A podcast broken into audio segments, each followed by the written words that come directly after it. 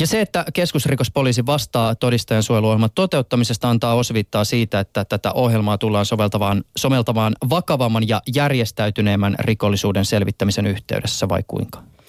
Joo, näin on. Että vaikka nyt laki tuleekin voimaan vasta nyt, niin eihän se sitä tarkoita, että meillä on pidempiaikaisesti kuitenkin ollut käytössä varsin laaja joukko erilaisia keinoja, joilla rikosprosessin todistajia tai asianosaisia uhreja voidaan suojella.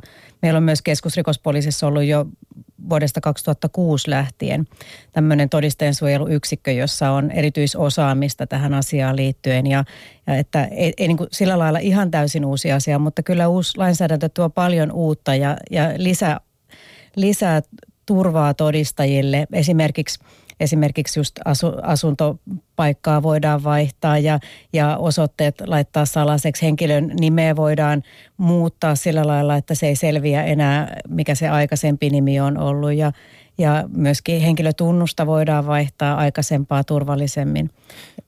Paneudutaan kohta vielä vähän tarkemmin tähän keinovalikoimaan, mutta ennen sitä kysyn, että mm, nämä alulainaukset, nämä on elävästä elämästä, jota mä luin. Kokeneen poliisin aihetta käsittelevästä tutkimukseen, tutkimuksesta, jossa kerättiin todistajiin kohdistuneita uhkauksia. Suun soitto voi tietysti olla itsessään ahdistavaa sille henkilölle, kehen puhe kohdistuu, mutta kuinka tyypillistä on se, että todistajalle esitetyt uhkaukset pistetään käytäntöön? Kyllä niitä tapauksia, siis pääsääntöisesti hän todistamiset tapahtuu ihan rauhallisissa merkeissä. Eli pääsääntöisesti on ihan päivittäistä, että ihmiset käy todistamassa oikeudenkäynneissä ja ne ei johda mihinkään uhkailuihin eikä toteutuksiin.